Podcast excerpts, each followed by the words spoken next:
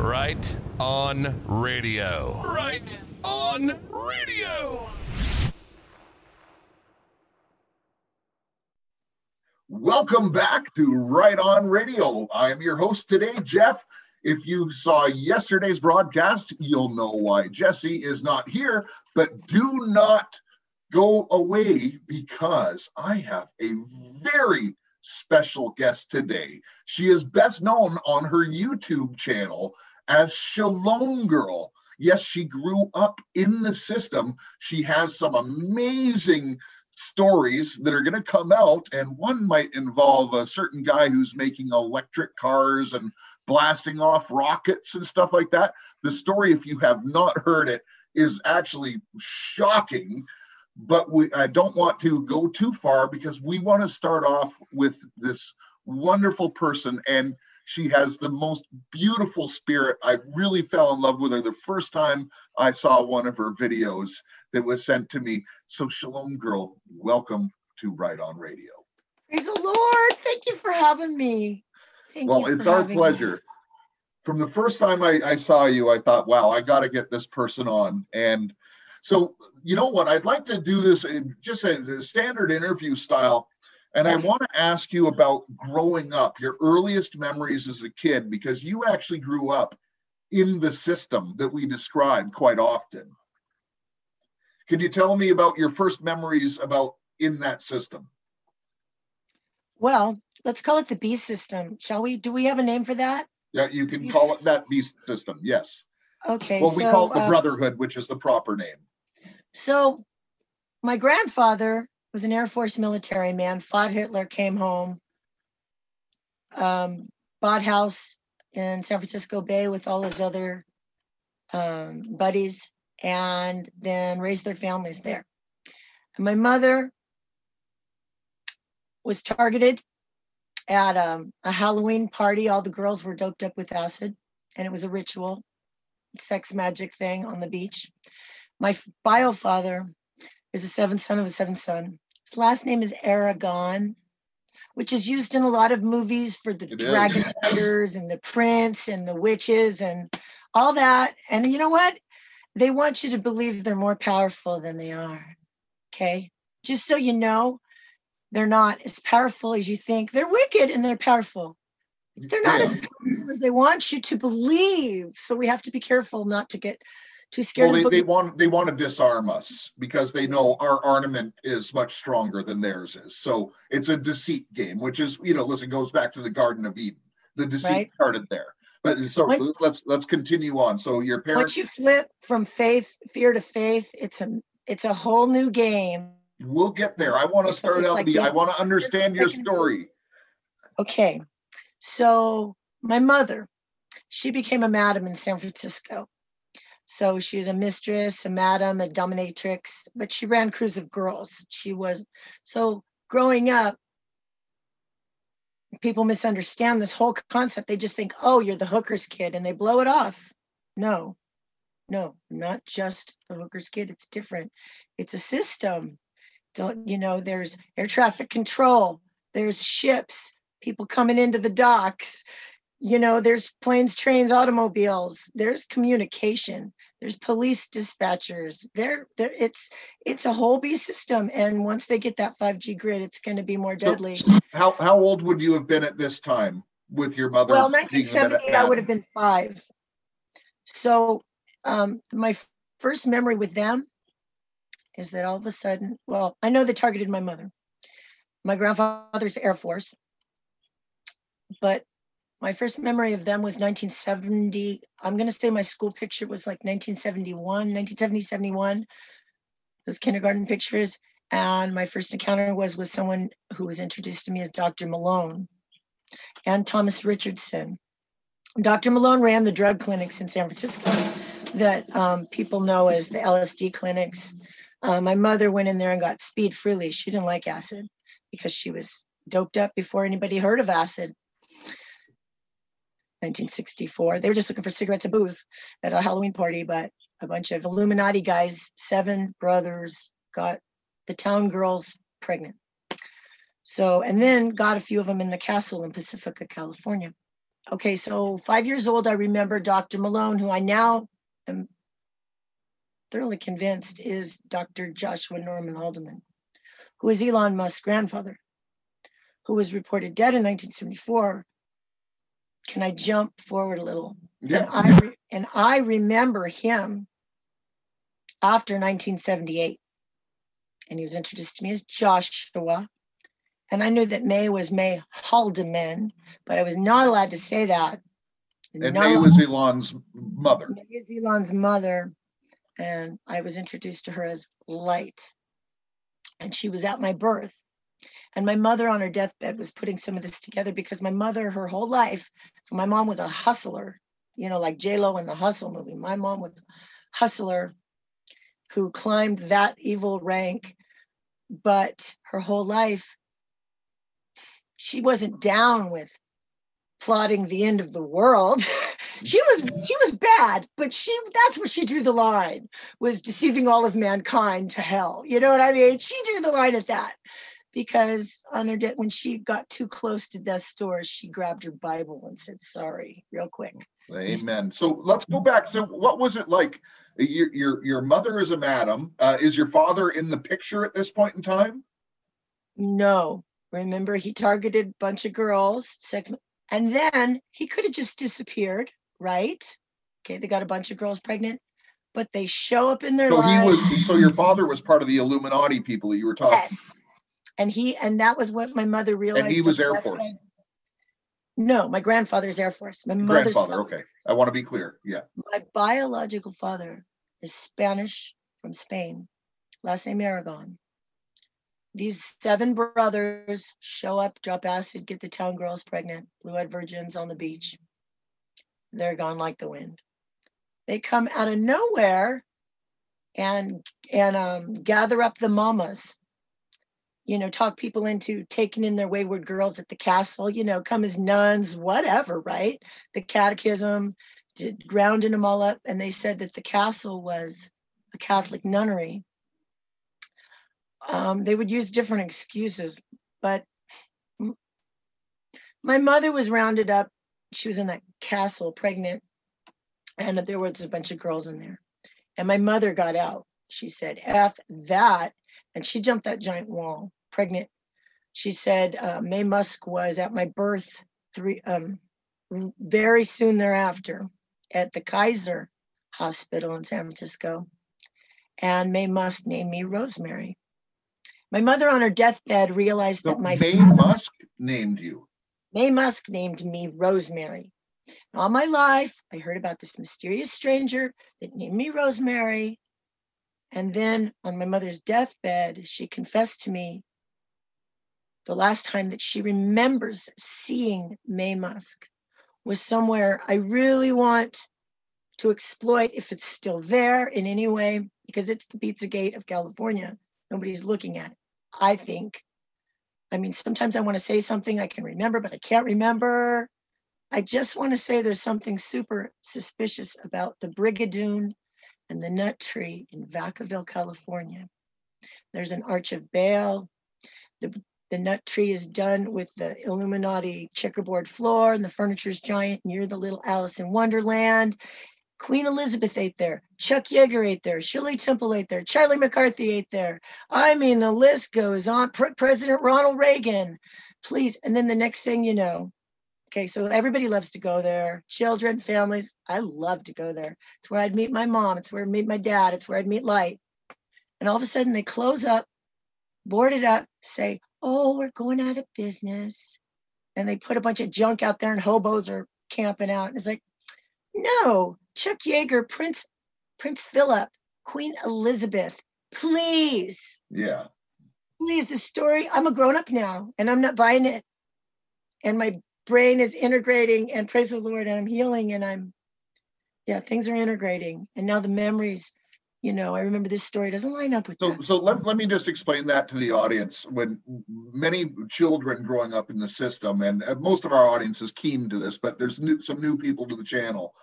When you grow up in this beast system, as as she calls it, uh, or the brotherhood is the proper name, a lot of your memories, your your brain is actually fractionized. They they compartmentalize your brain. It, it's a MK Ultra is what a lot of people refer to it, but there's actually more distinctive programming depending on the giftings of the child and and the different things. So what what happens to survivors who come out of this is after about 20 years of being free from it, your mind starts putting together the pieces again. And that's kind of where we're at. Now, you've been out of it for a while and you've got some things very clear, but there's other things that are still just resurfacing. Mhm. Okay, good. Yes. Well, let me, so let me back up. So let's see, I remember meeting Dr. Malone, San Francisco Drug Clinics. But then I meet Dr. Haldeman. Now, I've been saying I want to disclose this right now because I, I just want to be honest as I go through this journey. I've been saying 1978 to 1983, right? Because I didn't want to miss anything. But and my school records have disappeared, things are disappearing off the internet, you know, I'm being scrubbed. But I want to make it clear that I may have added an extra year before and an extra year at the end, like, but I'm definitely sure in 1981 is the middle of the dates I'm talking about. Because I was trying to, whenever I was in Napa, most, a lot of times it would be in the summer, so there's no record. But I just want to be clear, like it may not have been 1978, it may have been 1979 may not have been 1983 it might, may have been 1982 So you, you just you put a border on and it's it's in there somewhere, but you know, you you feel it's probably 1981. right i look at a grave i remember what happened that day i was with may there's the grave marker so you can't change that cern isn't changing the cern isn't doing the mandela effect that's a lie okay Yeah, no, no, no. Okay, so we, let's not get too off print. track here. okay I want to, I want to go back. So you're, you're growing up, your mother's a madam, uh, you've met these people, you know about May now in retrospect. But what was it like growing up at that time? What sort of things did you see? And bring me through a little bit of progression in your age as you go on. Okay. Okay. So I was approximately 13 years old. I was born in 1965. I was born in San Francisco, California, USA. I was approximately 13 years old, maybe 12, but I think 13. Hooker's Ball, San Francisco, California. For those of you that don't know what that is, it is what it sounds like. It is an illegal, elite, giant. It's it's it's it's it's a hooker's ball.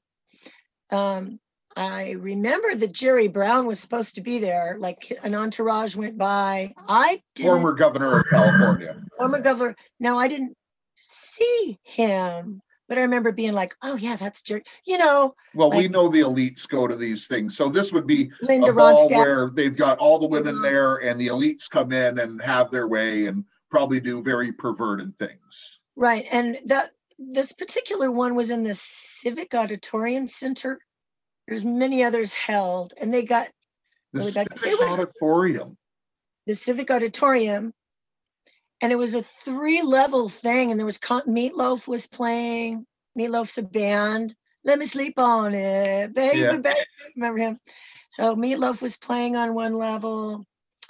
Um, you know, whatever. They were just So glamour. you're there as a kid watching essentially this big orgy. yeah, it was a big orgy. It really was. And um, my mom, as bad as she was, didn't like to do cocaine in front of me. So she would ditch me and I would just, you know, roam around with whoever they assigned me to be with. I was excited to be there. I was happy to be there. I was so happy to be off on a family event with my mother because I was sick and a kid and messed up and I didn't have the right guidelines. I mean, I knew in my heart sometimes I wanted to be a good person, but sometimes I wanted to arise to the occasion and please those people around me, you know? So, but I always had something in my heart that told me it wasn't right. Now you you had said, I believe in one of your videos that you know you were kind of like a servant in the system. You could explain that to me a little bit. How Thank were you you a for- servant? Okay, so um let me give a little bit of ground. So there was a movie that Brooke Shields was in. I think she was 11. She was a little girl called Pretty Baby. And she was a child growing up in a whorehouse. Well, I was kind of not exactly because my mother kept lots of houses and you know, our home base was our home base. So, but there was a child growing up in a whorehouse and they auctioned her off in Louisiana. And I remember my mother saw that movie and her friends and her were doing coke one night. Said, that's a great idea. The girls are getting big enough. You ought to do, you know, and that was like, okay. And she was high as a kite and somebody was pushing her into it. Now, see, my mother, this is the part I don't understand. Okay, so I was supposed to be auctioned off at the hooker's ball. I was scared because one of the girls that worked for my mom, Eleanor, I have a gorgeous picture of her riding white horses in front of the pyramids saying, Come, come, Mary, we'll find you a sheik. I was like, I was a little girl. I was like, no, I'm scared. I don't want to go. But um, I remember somebody saying I could get chopped up. Somebody said, no, Claire, don't, you know, you they might go to somebody and you know those muslim guys they're really rough with girls the zodiac killer was out he was chopping up girls So, so let me let me just understand this for a second. So you're 13 years old. You're at this wonderful party which you were looking forward to, but you were actually going to be auctioned off there. It's all the elites there, uh, and this isn't that uncommon. And you know, I'm not going to make any presumptions, but considering the lifestyle your mom is leading, she probably didn't need a, a teenage young teenager around uh, to take care of. So auctioning off and getting the money, being someone who is pursuant of money, obviously having multiple houses, as you mentioned, uh, really being a go-getter. So th- as a kid, being sold off, and you're not being sold off at a young age, you're at an aware age. Mhm. What what so did you know before you went to the ball that you were going to be sold off, or did you find out when you got there? it fizzled out and then it didn't happen Okay. So I think my mother was being handled. And I can't remember who it was, but Thomas Richardson was in our lives and he was, I guess, the handler. Um, Is that a name anyone should know? how do I say? Tom, Tom was the recruiter, I believe, for the CIA for the hookers. I knew when I was a little girl hearing talk that um, Tom's parents were Nazis smuggled out of Germany. I knew that he and everybody made fun of him like he just fell he fell ass backwards into what he was doing. I think his parents were brought over here in Operation Paperclip. Okay. Tom, Tom, like I was But, but not a not a famous name. Okay, so let, let's Okay, just continue the story from where you were. Okay. if that's his real name. You Yeah. know, I, I love him like a drunk uncle. he was the good cop in this crazy thing. He would smooth things over when things got ugly. He would take care of everything, just meet you, buy another ranch, buy another house, buy another Jaguar, no problem. See ya. You good? Shove your money full of three, your purse full of three thousand dollars, and I'm out of here. And they were just quick and easy. Tom just took care of everything it was like a big CIA machine funding an experiment because they were giving away millions of hits of acid in San Francisco. My mother turned into a madam, would pick up bundles of speed. I was with her once or twice as a child, but Dr. Malone did a surgery on me when I was a little girl, only comparable to Kathy O'Brien. And I don't want to talk about it, but I'll tell you that. And if you want to do your own research, and that's why I believe Our audience is familiar with Kathy O'Brien. We haven't done a show on her, but yes, most people are familiar with it. It's come up in our things. Are, are you okay? Do you need to take a break? Yeah, yeah, no, I'm good. I'm I'm powering through it. I wondered how why the Lord allowed me to go through so much, but it's only so I could uh, share the truth because I'm a tough cookie. Well, and and the Lord's going to be glorified before the end of this. Uh, I just want to paint a picture. Listen, the the theme of this show is live right in the real world. You you have to know what the real world is. The real world has been hidden from the world for so many years, and it's coming out now. So now, as a as a child, uh, I want to get to the to the Elon stuff Okay. because you had that's the first video I saw of you. And you had known him as a child.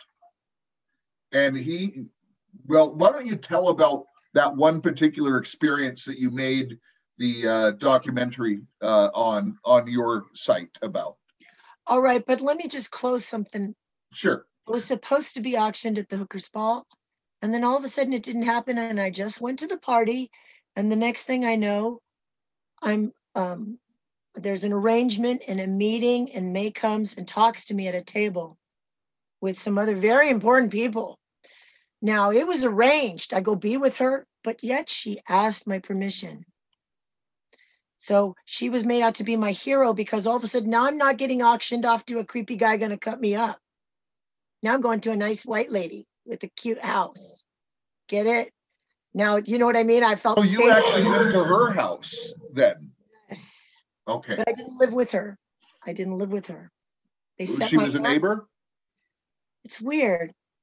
They said everything was staged because I look back now and go, that doesn't make any sense. So my aunt, one of my real blood aunties, lost her butt in Europe. They went and blew all their money in Europe for a couple years and came back broke. Everybody was mad at him because they blew a lot of money.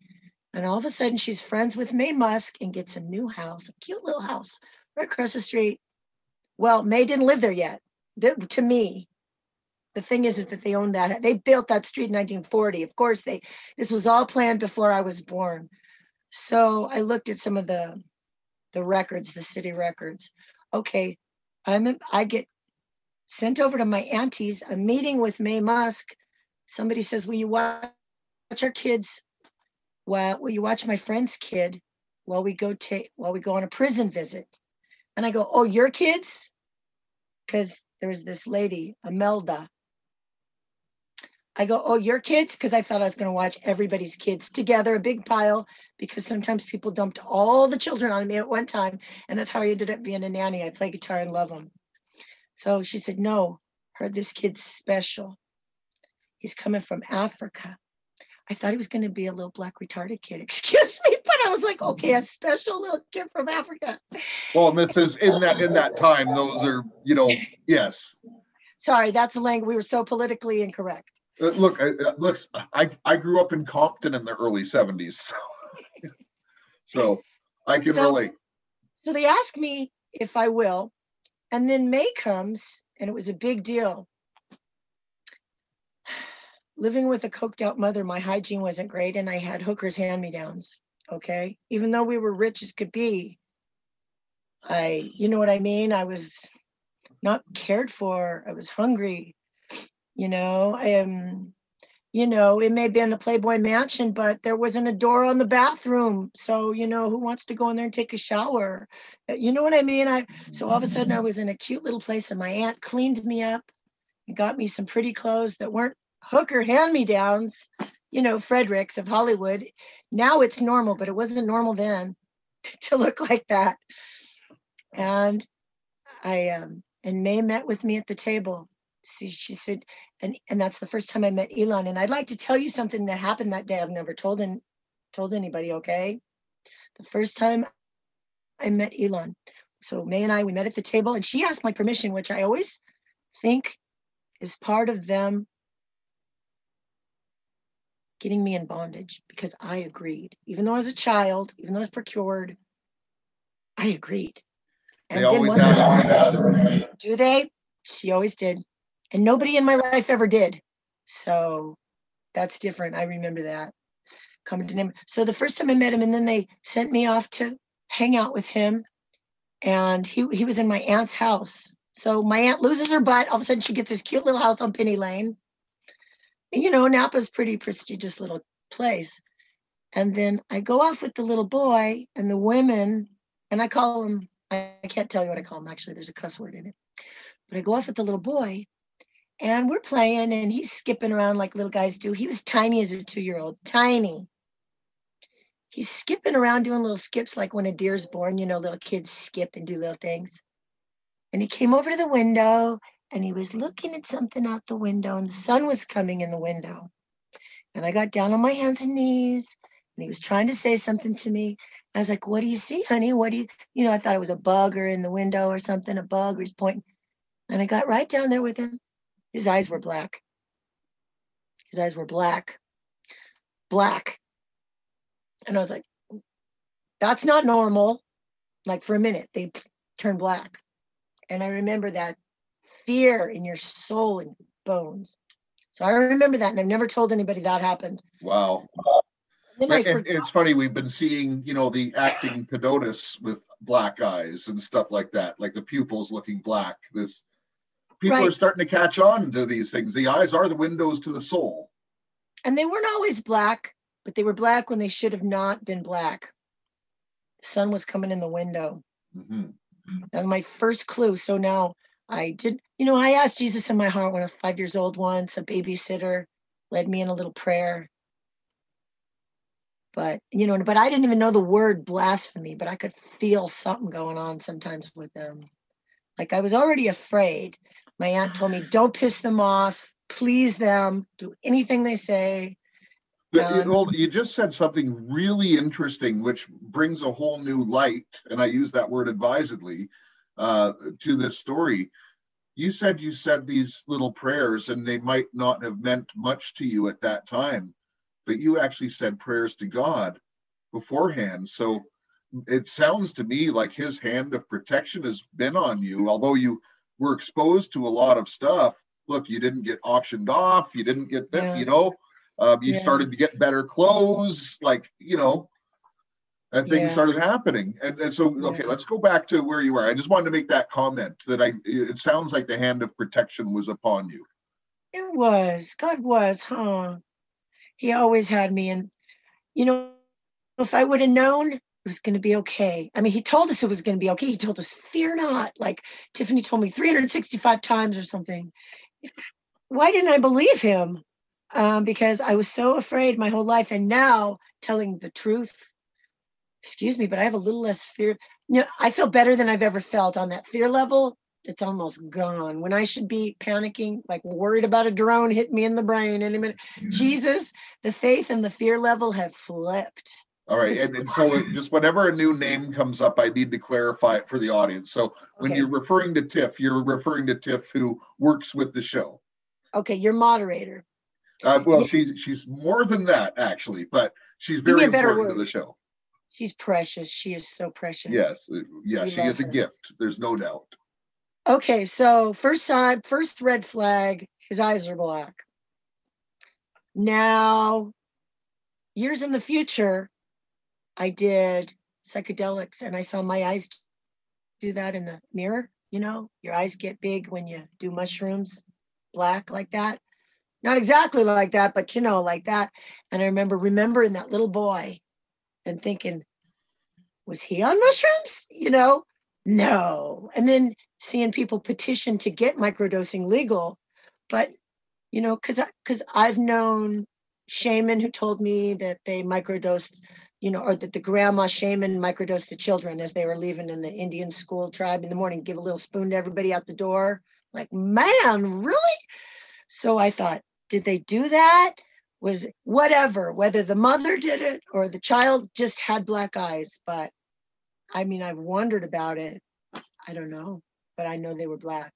And that's not Well, so I've never seen an indication of drugs making that happen. not like that. No, that that's demonic. Would be my opinion. Yeah. So, okay, that was the first red flag. Let's see. So she asked me, now this is a trip too, the permission thing. So then May, who called herself Light, and I, I've never called her May to her face. Never. Just I never like called Light, only Light. And, and, um, like, I wouldn't live to see the next day if I ever did that. Like, do not, under penalty, do not ever say her real name. And I wasn't supposed to know her real name because she was in the Helter Skelter book. Um, my aunt had a copy, and there were plenty of copies at thrift stores for 10, 20 years, and now they're not there. So she was actually mentioned. She was the May in uh, Charles Manson's book. Yes, but you can't find that book. It's been reprint. There's reprints that say first edition, but they're not the one I saw for the first 10 years. Okay. So there's reprints. And they don't say second edition, they say first edition, but there there's a picture of May missing. So um okay, I was babe so she asked me if I would babysit. And we just called it babysitting. And this was all done under, you know, the language has changed. Like I look back now, they use the word slaves. They use the word, don't. They use the word slaves. But for this, the language must be babysitting. I am the babysitter. So I never use that language on myself. Okay. Um, she asked me if I would babysit while she went to see Charlie, Charlie Manson. Always thought that was strange that she would tell me that right out. You know, why would she tell me who she was going to see? We all knew who Charlie Manson was. Um, I always thought that was weird that she disclosed that. You know what? But that was part of sabotaging me because if I ever shared what I was doing, people cut me off right now and went, Oh, you're a Manson. Oh, and they got the heck away from me because it's, you know, because there's something wrong sometimes. I get it. I'm socially awkward. But once I said Manson, I was cut off. Church people disrespect me. You know, if like if I shared I was trying to leave that, nobody that they just kept it at Hooker's daughter and a Manson. Like so the social safety network that's supposed to exist was never there for you. no, no. It was there for them to do And- what and they when- wanted. And just to just to be clear, when when you were asked to babysit, it was because you were essentially a slave. Yes, thank you. Yes. And those are the words everybody else used, but not me. And so, but I want to share those words that they have No, other. that, that's very important because you were a slave to the system at this point. Yes. So I was at my aunt's and happy to be there. Again, Maye Musk is my hero. And I'm watching this little boy. And, he, and I'm told things like he's the chosen one, whatever that means. And so I was babysitting him, and Maye was going to, I think this, I don't know, I watched him a few different times. She didn't do like a bunch of things at once. She'd do one thing at a time. She would go take van loads of televisions to the prisons. Oh no, the battery is low. See, she would take van loads of televisions to the prisons. And I said, Why is she doing that? And they said, She's creating prisoner armies, which is not something I could ever fit in a sentence in my life. And I said, Why is she doing that? And they said, She's buying future chaos, creating prisoner armies. And um, Huh, that seems to be playing out right now, right. And and and the especially lady that's Yeah, and the lady that's telling me all this, she is the grandmother of the Santeria, and now and and she's the mother of the prisoner armies. And so now we're what three, four generations? We're a few generations into those prisoner. They're having babies on the system. They're having baby. They're you know they got the prisoner, the shot callers in the prison. They go out, they run the drugs, they run the hits. So this is Maye Musk. Can you see Maye Musk going to San Quentin, having a conjugal visit? Because I thought they were involved because I was a little kid. I didn't see the B system. I just thought, oh, she's his girl, right? Because I was a kid. I didn't know. But uh, now I realize. So I saw a Rogan show where he talked about the Charlie Manson CIA connection, and now I realize there's documentation. So this, is panning So out. let's go back to that time when you were babysitting him and tell me what happened there. Okay, I got to get a battery. Um, I was babysitting him, and Maye had a lot of ancient artifacts and stuff. He didn't have any normal toys, and um, he had he got into his mother's trunk. I I, I always called it her African trunk because she's from. She told me she's from Africa, and there was these little rock statues in there. You know, like little, you know, action figures and he would set him up in a certain way, like a little Stonehenge on his bed, and his room was dark. It's always dark in there. And um, his even though his room faced the street, it was like blackout curtain on that side, um, like so he couldn't see out. And I was the house almost across the street. And um, he set him up in a certain way. And you know when a little kid's sneaking and you still see that they're sneaking and they're trying to be sneaky and you think it's cute. You know what I mean? They're trying Yeah. to hide something, but you know they took a cookie. He's kind of being like that happy, but it was wicked. And he said, Call me Moon. I said, Moon, come play with my friends. He's so excited. And I knew something weird was going on in there. And there was wind and energy. And um, I like peeked in the door. scared, man. I peeked in the door and something was wrong in there. And it was like there was something happening. I, I don't know the language to describe it, but like And how old do you think, how old would he be at this point in time? by the record, he would be seven or eight. But he was Seven or eight. two-year-old, like a baby that just learned how to walk. Like so later I would wonder and doubt myself, is he one of his grandfather's lab experiments?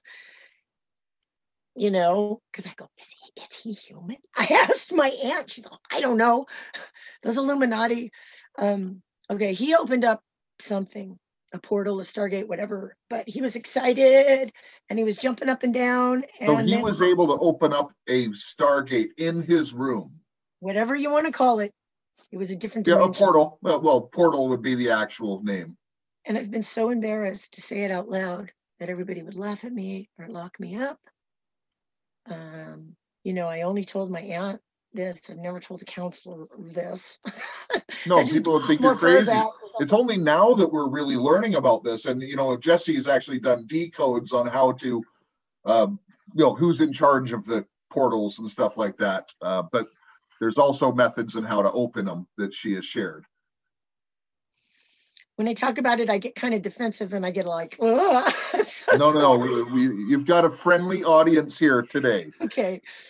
Um, and I've never discussed this with anybody in a grown-up conversation. I mean, I've told people that were like, enough. I don't want to hear anymore. Well, I want to hear it because Okay. because God's going to get the glory at the end of the day here. So God is so good. We so tell me what happened. You nothing something's not right. Something's scary in that room. Describe what you see and what happens. I went to the edge of the doorway and I peeked in there and I was afraid just to peek. And there was something happening in there, like a sci-fi movie. And there was something, he set him up like a little Stonehenge on his bed. And he was tiny, like I told you, so tiny. And he was jumping up and down and he was saying, Moon, come play with my friends. Okay. That right there says he knew exactly what he was doing. It wasn't like he accidentally opened a portal and didn't know what he had friends.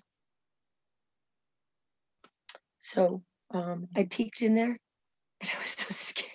I'm embarrassed to tell this, it's so ridiculously weird. And he was being lifted and he was starting to go, he was being lifted. And like I've, he was being lifted and he's being sucked in. I know this sounds ridiculous, but my aunt told me don't let nothing happen to that effing little kid. And normally I would never let anything happen to a child that was watching. I would run between them and a pit bull. And I said, but the way she said it, I said, why? And she goes, he's going to rule the world someday. And I'm like, what? Him? What do you mean? Why? And she said, don't you know nothing? They're the Illuminati. She would always do that to me. But she'd say, don't let nothing happen to him. He's going to rule the world someday. And I was like, that kid? You know, so I grabbed his little arm and I got sucked in. I got sucked into it's like we went up and then we went down. And it was dark in there, but it was glowing. And I can only tell you that when um, I remember my peripheral vision because I was afraid to look at it because when you're a little kid and you look at the cartoons and there's a bad boogeyman in the Scooby Doo and you see its glowing eyes, it's like, don't look at his eyes, he'll get you. And I remember that whole, oh, if you don't look at their eyes, they can't get you. And I like, I was being sucked in and sucked down and I had his little arm. And it was weird because like there was no bottom. And there were these creatures in there and they were giant and they were semi shaped like humans. They were glorious. They weren't like Smeagol's or any creepy little demon dudes. They were like beautiful, ancient creatures that moved in a different time and they were giant. And like they had a different head, like there was a bird head and like a cat head and a dog, jackal head and I, I would compare them because I'm not super educated to like Egyptian type of things. Uh, to the types of things may have may had, you know, little artifacts of. I'm not from that region, but Well, this also describes angels and devils in the book of Revelation. You know, with multiple heads, different animals pointing different ways. You know, yeah, the guards of angels gate- have many faces. Look at the guards of the gates of uh, of the Garden of Eden, right? Yeah, Even alone, like that's what sounds like what you're describing. and they were they were beautiful but terrifying. Um, they weren't on my side. I'm on Team Jesus, and um, but I was told not to say that name over there. And um, Well, by of my course aunt, not, because they would flee.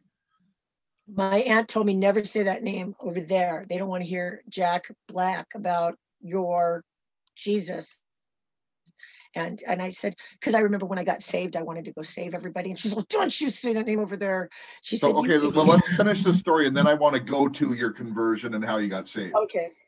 So we're float, we're we're coming down in there. One of them grabbed me by the throat. And I closed my eyes and I had him. And I was tiny, like a little uh, rag doll compared to it. And it was holding me up like that. And I cried out. I felt like I couldn't talk. And I cried out, Jesus, save me.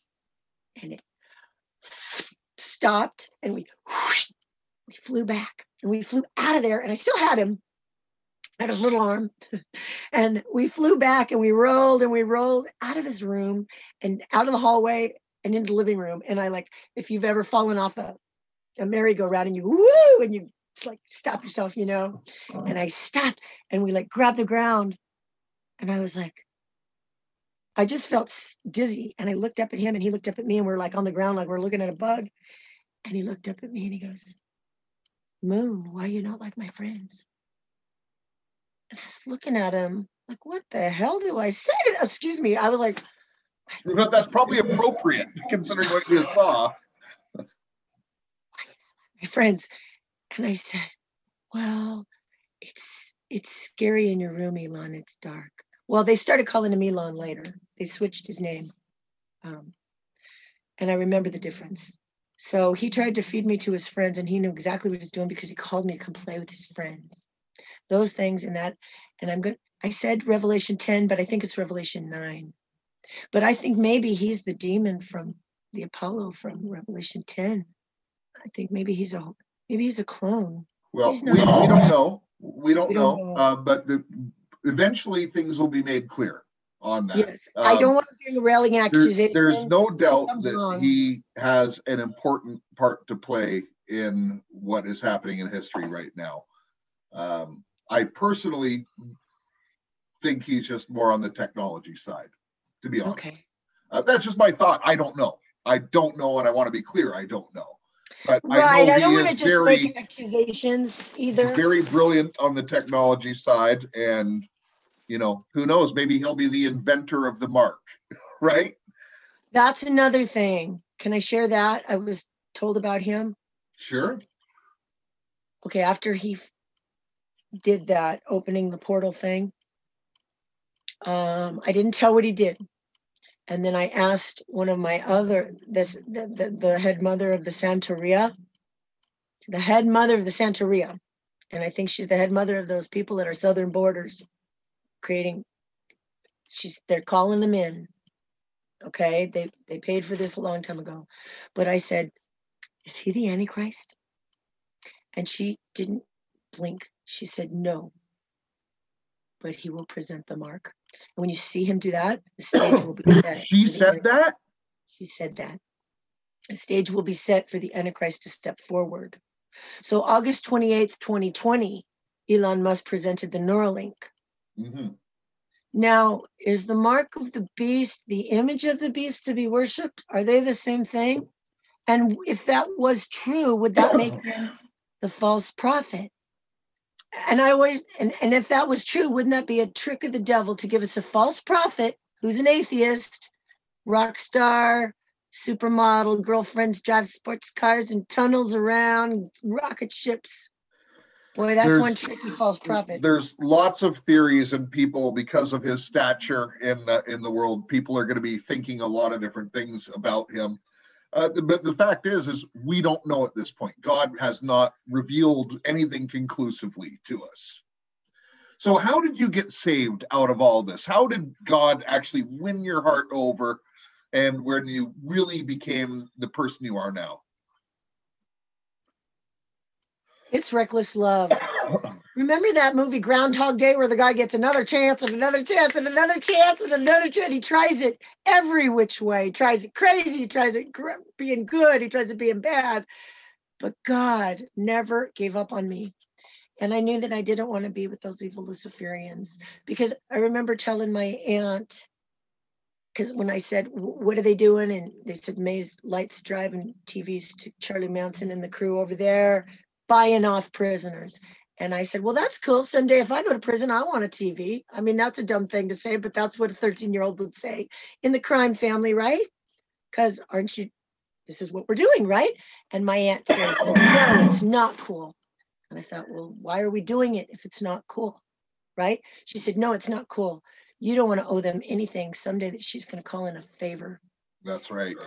And my aunt was, I think she was getting to the end of the joy of being bought off by the devil. I think she was tired of dancing with the devil at that point. And and I thought, well, why are we doing it if it's not cool? I want a TV when I go to prison. dumb, dumb. Okay, uh, when did I get saved? I was sneaking to church all along. Um, but yet, you know what the church did? The first time I ever walked into church when I was a little girl, I was five years old, after the doctor did a surgery on me in San Francisco. Same, lived in the same house. Um, there was a big fancy thing at a church next door to my house. And my nanny let me go. I was five years old. I went to this thing all by myself. I could ride, I could get across the state all by myself if I wanted to at seven years old. Well, back then, kids were allowed to go. Yeah, it's freaky to think I would never let a seven year old take seven bus transfers. no, Right. well, back then, people didn't lock their doors either. Yeah. So uh, what was I saying? Oh, I went to a church and um, they passed around the communion. We all took the communion. They passed around the plate of money. I didn't know what to do. I took a dollar. Somebody slapped me. First church service. Okay, I get slapped. Okay. And then um, I don't know, a little birdie died, and I think we put it in a mailbox and I'll said a prayer to mail it to heaven. You know, little thing, having a cemetery, having a little funeral for your kitty cat. I wanted to be like that. I would see the kids going off to catechism and I wanted to go. I wanted to go to God's school. Um, the most beautiful message is that God's not mad at me, but the church seemed to be teaching me that God was mad at me. And then uh, when I, I rented a, a downstairs room from somebody, or downstairs house, but we shared a washing machine.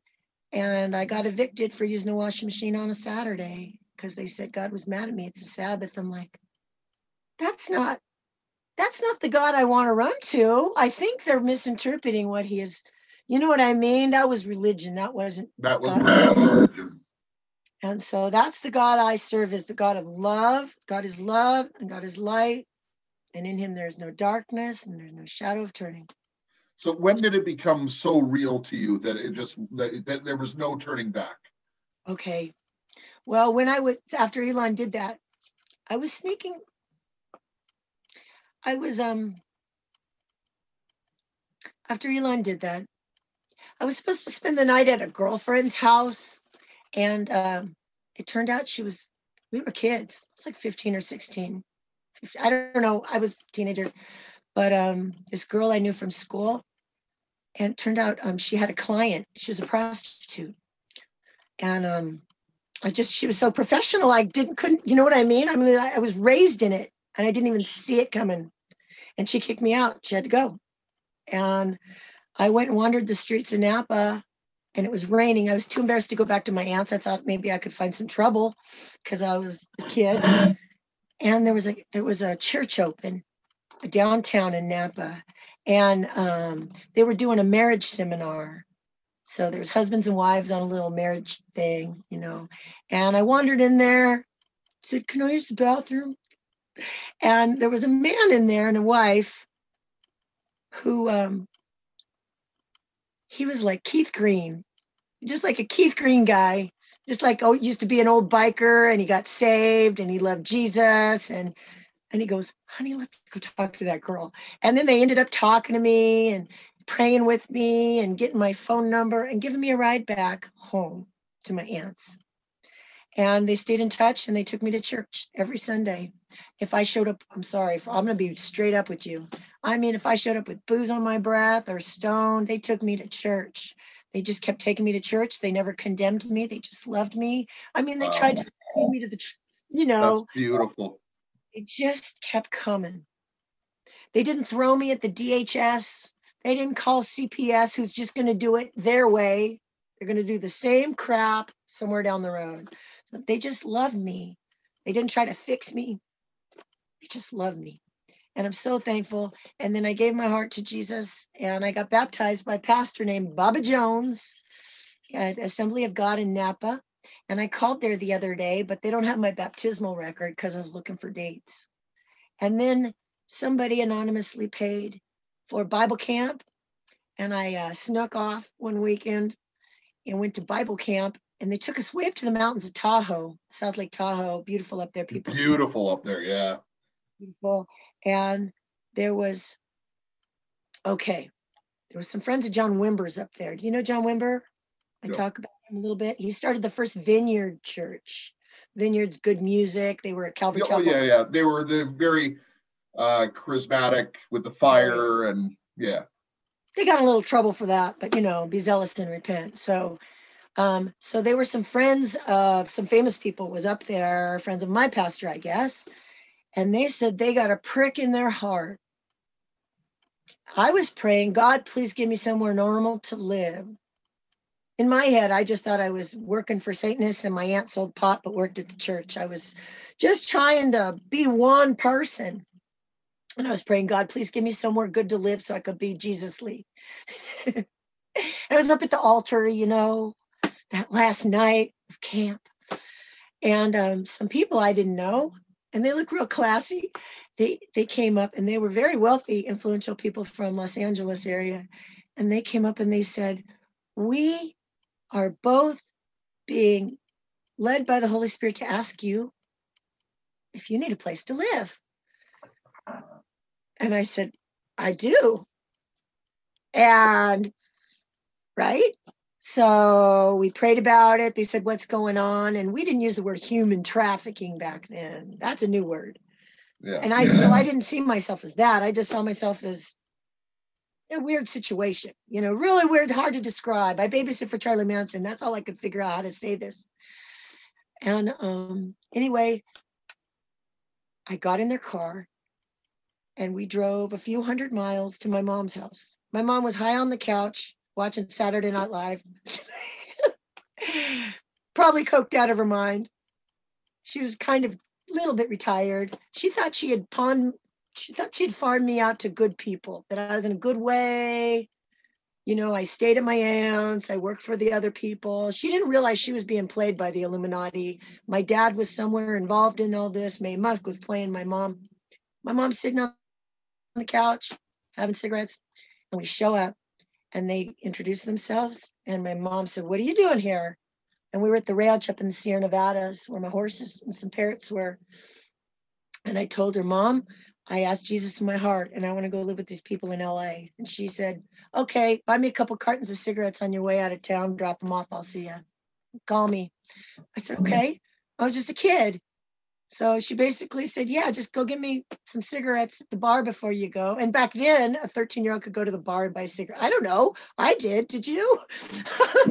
Yeah. and I we picked up the cigarettes and boom, I went to LA. And these people were friends with John Wimber, who's a very charismatic, prophetic, godly man.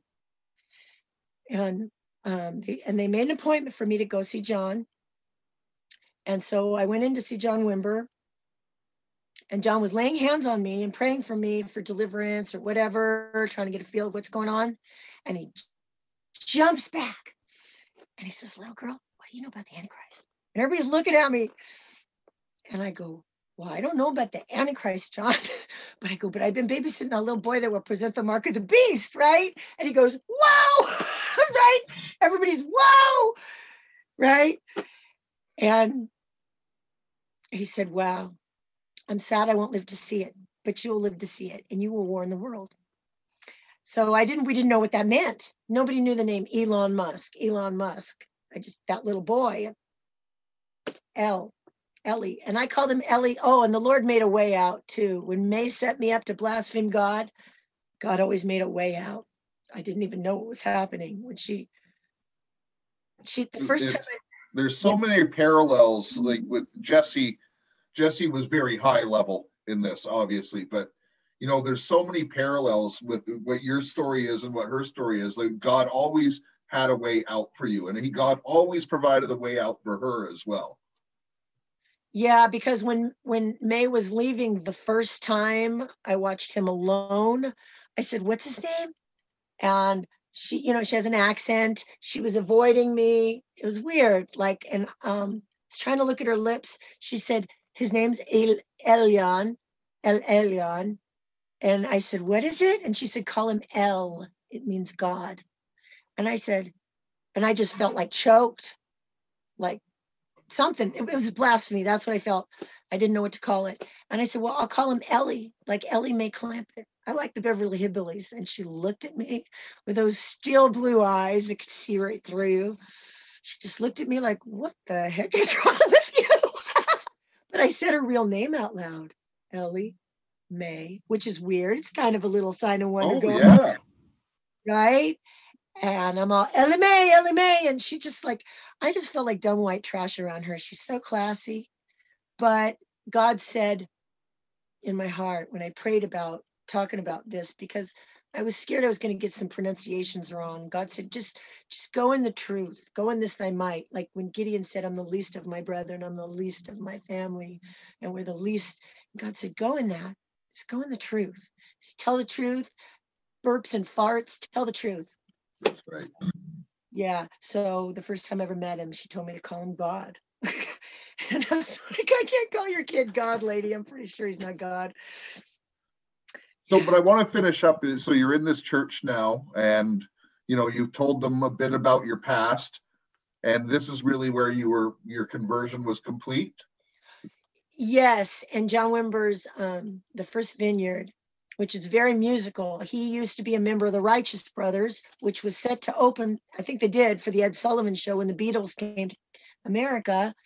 And um, John was very charismatic and he was a musician and a- just a good guy. And when it got too scary, he could giggle like Tiffany, like how she could giggle a little bit. She doesn't get so scared of the boogie. When it gets too weird, she's like, oh, pff, you know, John taught me to not be so afraid.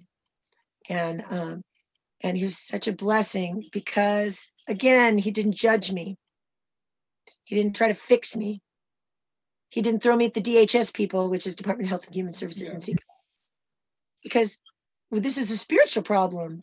This isn't a physical problem, really. It's a spiritual. So um so So you know what? Like this is so amazing. Um, I definitely have to have you back on, but with Jesse, because I want to com- I want you guys to compare some notes as we go forward. But before we end, you had a sign and a message that you wanted to show the world or the, the right on radio world. Explain what this means to you and to the audience, please. Okay. So, like I told you, when I met Elon, his name was El Elyon. And I'm kind of worried I got that wrong too, because I found out that there is a pagan god named Elion. There's a pagan of the Sumerians. I'm like, oh, what if that's the right? Whatever. I was like, well, Lord, I sort of, I sort of, I don't know whether it was this and this or just this one. I because I always thought she was stuttering. So, what I want to share with the world, the most important message I could share is that this is the name of the true uh, El Elyon means God, God Most High. Oh, let's see if that is. Yep, no, it's, it's clear. So for the for the for the audio only audience, it literally just says El Elyon, which is spelled E L Y O N, and her sign says God Most High. Yes, now that is the name of God in Genesis and other parts of the Genesis 14.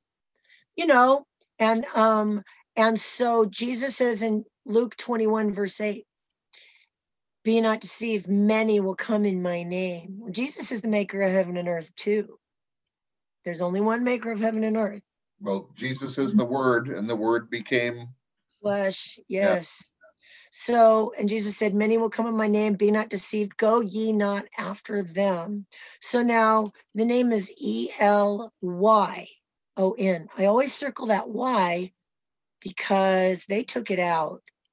Now, does that he almost Y? says Ellie as well. Just a strange coincidence because you used to call him Ellie.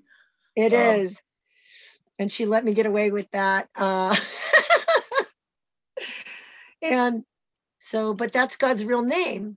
And God kept sneaking up on me at Bible studies and in the Bible. I bought a Hebrew Jewish Bible and it had that name in there, and I'd slam it shut. I'd be like, oh man, what's he doing here? And the Holy Spirit snuck up on me and said, That's not the little boy, that's me.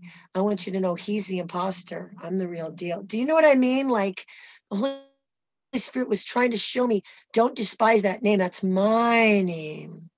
He's the imposter who is coming in my name. And so if he, so I wrote Gonzo Shimura a lot of really cryptic letters. Thanks, Gonzo. You translated really well. Made me sound smart. I wrote Gonzo a lot of really cryptic letters and I said, in one he did a show on called What the W, Elon. I guess I told I told Gonzo at Face Like the Sun, if Elon adds the Y back into his name, so it wouldn't be Elon, it would be Elyon. I want the world to realize what's happening there, that he is declaring himself God. And so I felt really urgent in my heart about this. And I wrote Gonzo a bunch of letters and he did a show. All of a sudden, Elon tweeted, What the W? So it has begun. He's playing with letters. But if he did that, I hope I've sabotaged it and gave you all a heads up that I was a, a bug on the wall a long time ago. And I want to expose them and thank Jesus for everything he's done in my life. Um, I want everybody to know God's name. So if an imposter comes, they could call it out. I hope I said that right.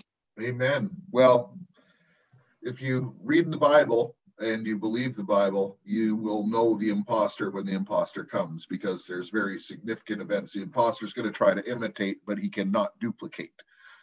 you know, uh, not not to the extent where God will do it. So, listen. Thank you so much for being on Right On Radio today, and to the audience, uh, just remember to keep us all in your prayers. And include Shalom Girl in your prayers today as well. And you know, today being a very special day, uh, being Friday, have communion today. Have that dinner, break bread, drink the wine in remembrance of our Lord, and uh, you know, celebrate Passover, which has really been on my heart. And I want to thank you for watching Right On Radio. We'll be back uh, on Sunday. There's probably going to be another episode on the in between. So, oh, there we go. She's showing pictures of Priestly duties. yes, priestly duties, the chalice, the bread, the Ark of the Covenant is there. Well, praise God. There's the uh, the candles. Praise God. Thank you very much for being on here, Shalom Girl, and we'll see you next time. Remember, love your God, love your family, love your neighbor, and make a difference in your community. Right on, right on, right on. Right on radio. Right on